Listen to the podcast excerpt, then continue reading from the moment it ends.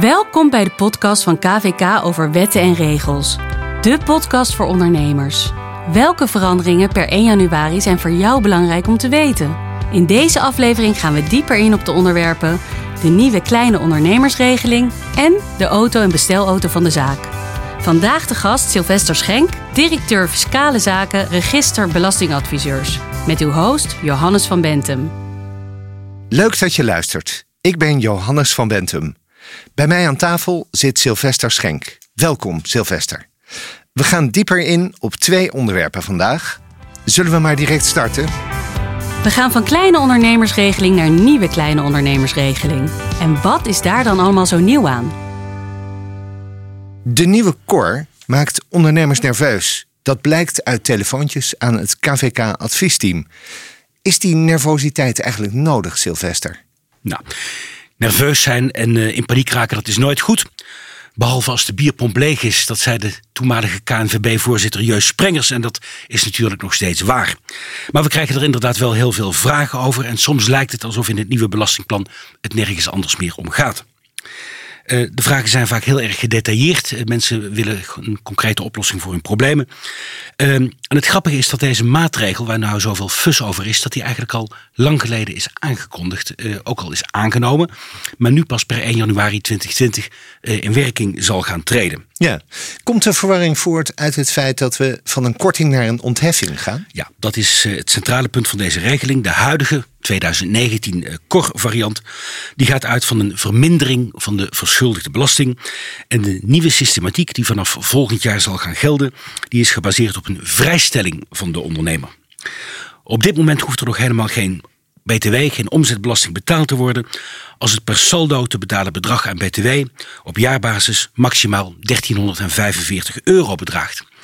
Ga je er overheen, maar ga je er maar een klein beetje overheen, dan krijg je een hele ingewikkelde formule die ik je zal besparen.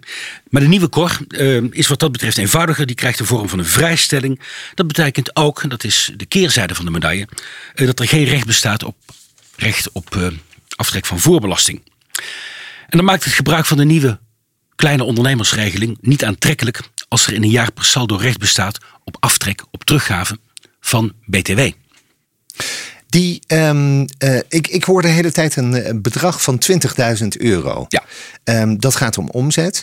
Uh, als je daar niet aankomt aan die 20.000 euro, moet je dan uh, verplicht deelnemen aan die nieuwe kor? Nee, toepassing van de nieuwe kleine ondernemersregeling is niet verplicht. Het staat de ondernemer vrij in alle gevallen om te opteren of om uit te gaan of om gebruik te maken van het gewone, gebruikelijke omzetbelastingregime. En hoe hard is die 20.000 euro? Ja, dat is een, een hele goede vraag. Uh, op tv zeggen ze dan vaak: Ik ben blij dat u mij deze vraag stelt. Uh, want die 20.000 euro, dat is wel de kern van de nieuwe regeling. Uh, de nieuwe kleine ondernemersregeling die is alleen van toepassing als de omzet in Nederland niet meer bedraagt dan 20.000 euro per jaar. In Nederland? In Nederland. Het gaat om Nederlandse omzet. En dat betekent voor ondernemers die met 21%, dus het algemene tarief, goederen leveren of diensten verrichten, dat de omzetgrens voor de kleine ondernemersregeling stijgt. Er zullen dus meer mensen dan nu het geval is, als ze dat willen, nogmaals, voor toepassing van de nieuwe regeling in aanmerking gaan komen. Um, op dit moment is het zo um, dat voor toepassing van de kleine ondernemersregeling um, dat bedrag gehaald wordt bij een omzet van 8.969 euro, om precies te zijn. Dus laten we zeggen een kleine 9.000 euro. In de nieuwe regeling praten we over 20.000 euro, dus dat is een stijging. Voor ondernemers die voornamelijk leveren tegen het verlaagde tarief, op dit moment 9% geen 6%, dat zijn we al een poosje geleden kwijtgeraakt, maar 9% ligt de grens op dit moment bij een omzet van 21.000 euro, exclusief BTW. Dus daar gaat niet zo heel erg veel veranderen. Maar voor de meeste ondernemers, de grootste groep, die leveren tegen het algemene tarief van 21%, wordt het dus sneller, eerder mogelijk om van deze regeling gebruik te gaan maken. Dan kun je afvragen, eh, wat is nou omzet die meetelt? Die grens van 20.000 euro die kennen we allemaal, die is ondertussen wel bekend, die is een eigen leven gaan leiden. Maar ik zei het al, en dat, uh, daar refereerde jij ook aan, het gaat om de in Nederland belastbare omzet. Maar daar moet nog een rekensommetje op losgelaten worden. Dat bedrag van 20.000 euro dat zal in voorkomende gevallen nog verhoogd moeten gaan worden. Uh, dan kun je denken aan de vrijgestelde levering en verhuur van onroerende zaken en aan de uh, financiële verzekeringsdiensten. Ook de leveringen van in het eigen bedrijf gebruikte onroerende goederen, ehm, die tellen mee. Roerende investeringsgoederen, die tellen weer niet mee voor de drempel van 20.000 euro. Dus die Oké. 20.000 euro is niet in beton ge- eh, gegoten. Dat is een bedrag dat eh, het begin is van een rekenexercitie. En uiteindelijk gaat het, bedrag, gaat het om het bedrag dat onderaan de streep overblijft. Ja. Dus als je de auto van de zaak verkoopt, je desinvesteert, dan telt dat niet mee. De levering van nieuwe vervoermiddelen naar een andere lidstaat van de Europese Unie, die valt eh, buiten de nieuwe kleine ondernemersregeling. Helder. Wat gebeurt er eigenlijk als je gedurende het jaar door die grens van 20.000 euro gaat? Als je de grens van 20.000 euro overschrijdt, dan zit je in het normale regime voor de omzetbelasting. Daar is geen discussie over mogelijk. Op leveringen die daarvoor hebben plaatsgevonden, en dat geldt ook voor diensten, blijft de kleine ondernemersregeling gewoon van toepassing. Daar hoeft dus niet op teruggekomen te worden. Maar vanaf en met de levering of dienst waar de omzetgrens mee wordt doorbroken, zit je in de omzetbelasting. Verandert er ook iets aan de boekhouding? Want eh, de Belastingdienst die zet op de site: eh, u stuurt geen BTW-facturen meer. U hoeft voor de BTW zelfs helemaal geen facturen meer te versturen. Ja. Hoe zit dat? Eh, de Belastingdienst heeft gezegd: u hoeft geen facturen met BTW meer te sturen. Sterker nog, dat mag je niet eens meer doen, BTW op je factuur zetten. Precies. Want eh, we weten ondertussen allemaal, en dat blijft in het nieuwe systeem, dat als je ten onrechte BTW op je factuur zet, dan ben je die BTW toch verschuldigd. Die moet afgedragen worden, dus dat moet je niet doen. Overigens op dat soort straf-BTW, als ik het zo mag eh, zeggen, daar is de kleine ondernemersregeling niet op van toepassing. Op ten onrechte. Ja. Ehm, maar in de BTW hoef je geen eh, nota's met BTW te versturen. Dat betekent niet dat je geen administratie meer hoeft te eh, voeren. Ehm, ik zou in dit soort gevallen gewoon een nota sturen, maar vermelden geen BTW van toepassing. Helder. Ja. Stel je kiest voor die vrijstellingen, moet je betaalde BTW dan als kosten rekenen? Als je met kosten bedoelt, moet ik het, eh, de, het bedrag van de aanschaf moet ik dat activeren inclusief BTW. En moet ik dan ook over het bedrag inclusief BTW gaan afschrijven. Eh, mag ik kosten inclusief BTW in, in mindering brengen op mijn resultaat? Dan is het antwoord ja. Als jij ehm, die BTW niet kwijt kunt, dan vormt dat voor jou een reële kostenpost. Dan verhoogt dat de boekwaarde van een activum. En dan is dat fiscaal uiterst relevant. Ja. Die 20.000 euro, daar zal niet iedereen eh, aankomen. Voor wie is de eh, nieuwe core eigenlijk interessant? Het is lastig om daar algemene uitspraken over te doen. Ik zou willen zeggen, de nieuwe regeling is interessant voor iedereen en voor niemand. Eh, en dat is een antwoord, daar kun je alle kanten mee op. Dat begrijp ik ook wel. Ik zou willen zeggen, je komt ehm, er bekaaid van af als je per saldo omzetbelasting terug zou krijgen. En dat is vaak het geval als je als ondernemer investeringen doet.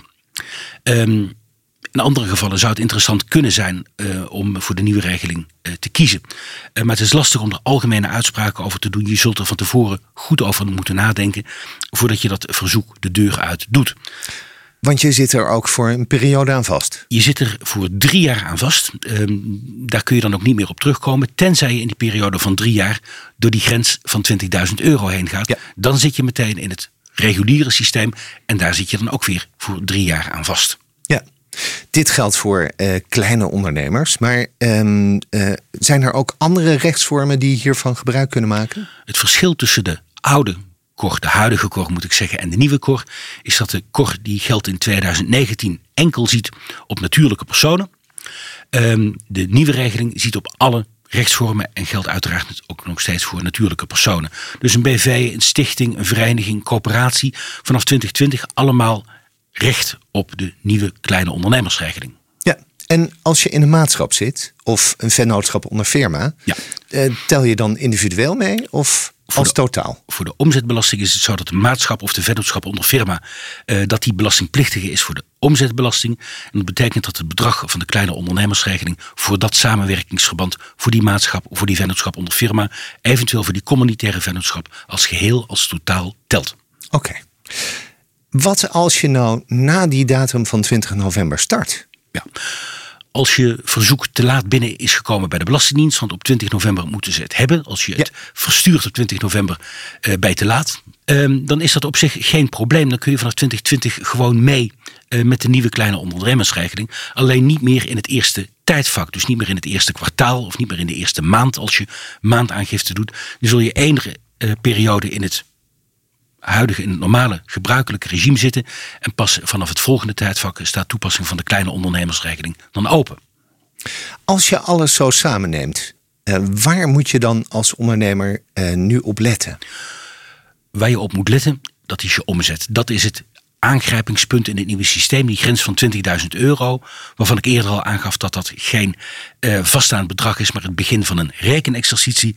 Uh, en ik zou willen wijzen op de tool die de Belastingdienst heeft gepubliceerd op haar website, waarbij je de omzet voor het komende jaar uh, verantwoord kunt gaan inschatten.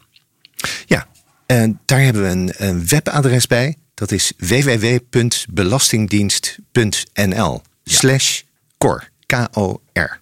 Ja. En iedereen moet die 20 november alvast in de agenda zetten. We gaan door naar het tweede onderwerp. Moet de auto op de zaak of mag de auto op de zaak? Of mag dat juist niet? De auto, Sylvester, is een fiscaal dingetje. Welke categorieën zijn er inmiddels allemaal?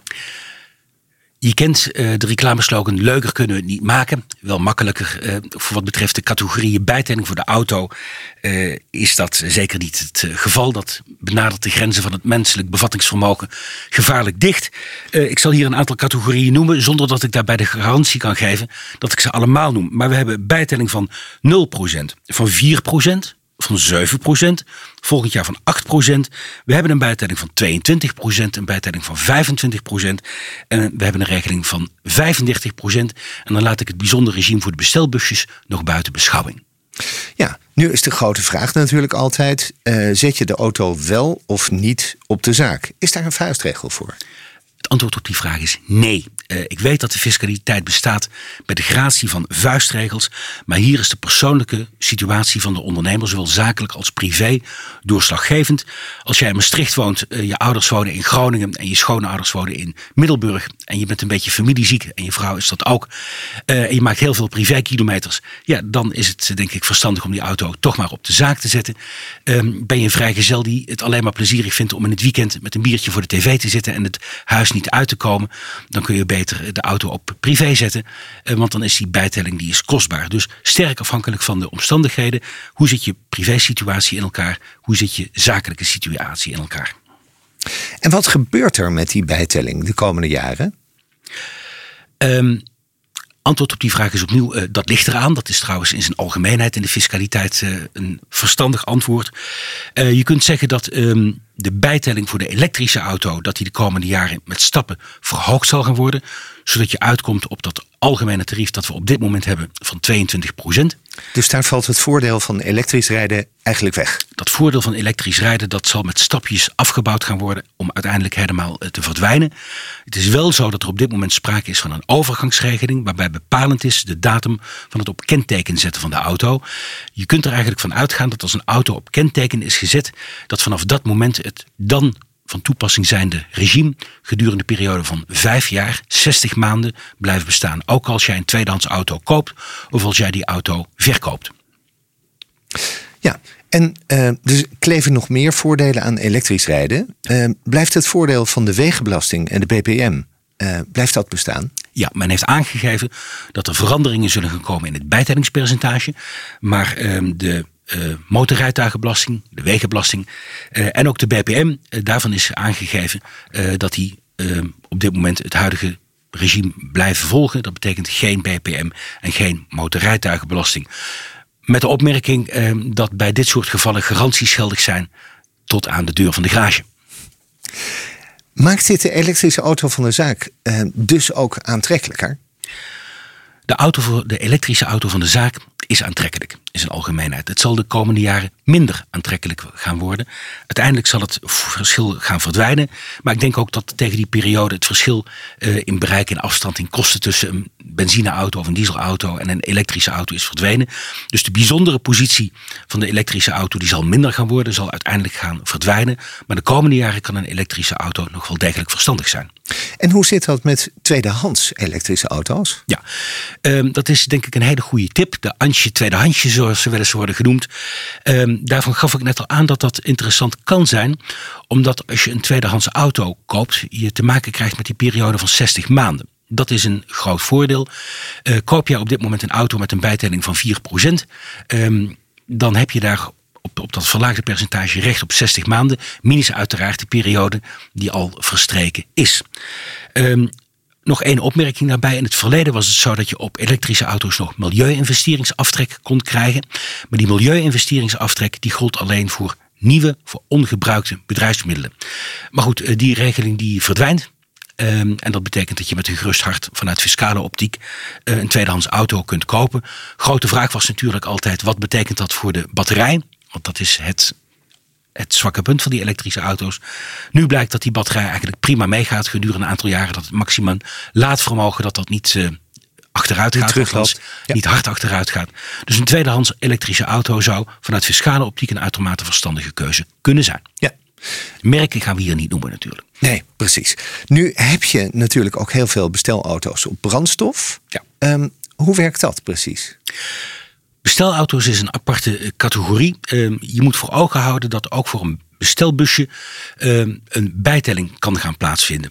Uh, en dat is ook de recht van de Belastingdienst. Want als je in de zomervakantie op de camping in Frankrijk gaat staan, dan zie je het tal van bouwvakkers en andere klusbussen uh, met dan de tent en het kookstelletje erin.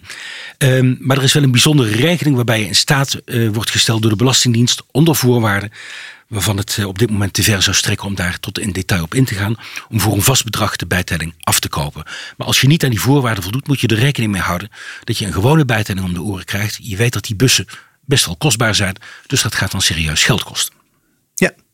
En uh, heeft het zin om met een brandstofbus over te stappen op elektrisch? Ja, je ziet op dit moment een sterke toename van het aantal elektrische uh, bussen. Um, een, een, groot grutter uit Zaandam uh, die de boodschappen aan huis brengt, die doet dat uh, vaak met die elektrische autootjes. Pas geleden ging er bij mij in de straat eentje onderuit, die ging op zijn kant liggen. Dat was, dat was lachen. Um, dat soort auto's zijn vaak wel wat kleiner. Alleen is die denk ik minder goed voor privégebruik. En er is alleen maar ruimte voor toepassing van de bijtelling als een auto geschikt is voor privégebruik. Dus een auto die eh, van de achterkant helemaal is ingericht voor goederenvervoer. Eh, met maar één eh, plaats voorin. Ehm, daar krijg je geen bijtelling voor. Precies. Maar een dubbele cabine, dan heb je hem wel. Dan, ja.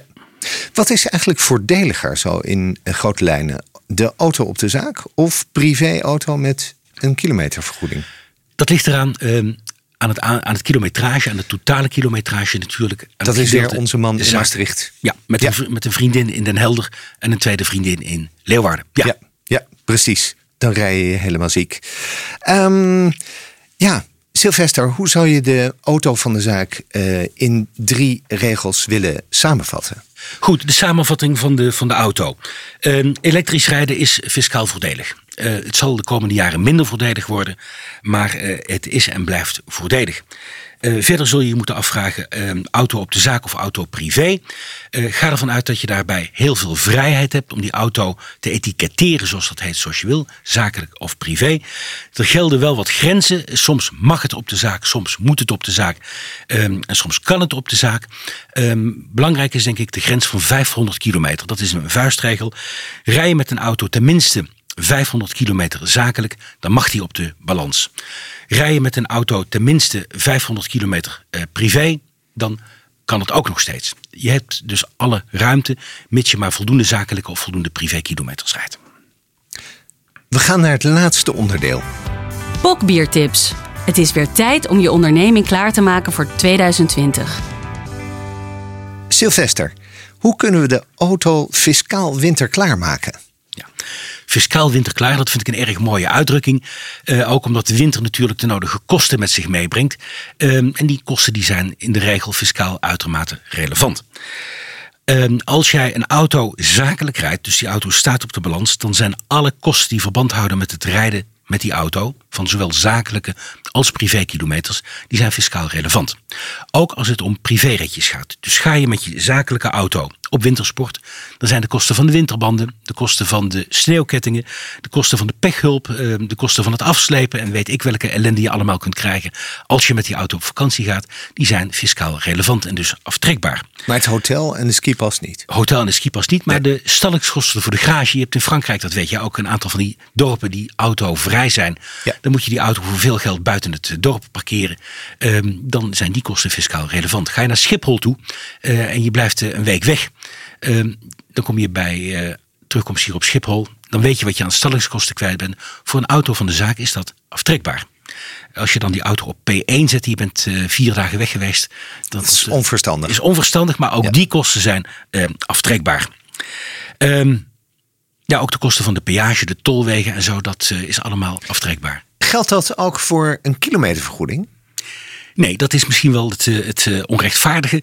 Uh, de kosten die je allemaal belastingvrij kunt vergoeden of die van de winst aftrekbaar zijn, die gelden alleen als de auto op de balans staat. Als je rijdt in een auto van de zaak.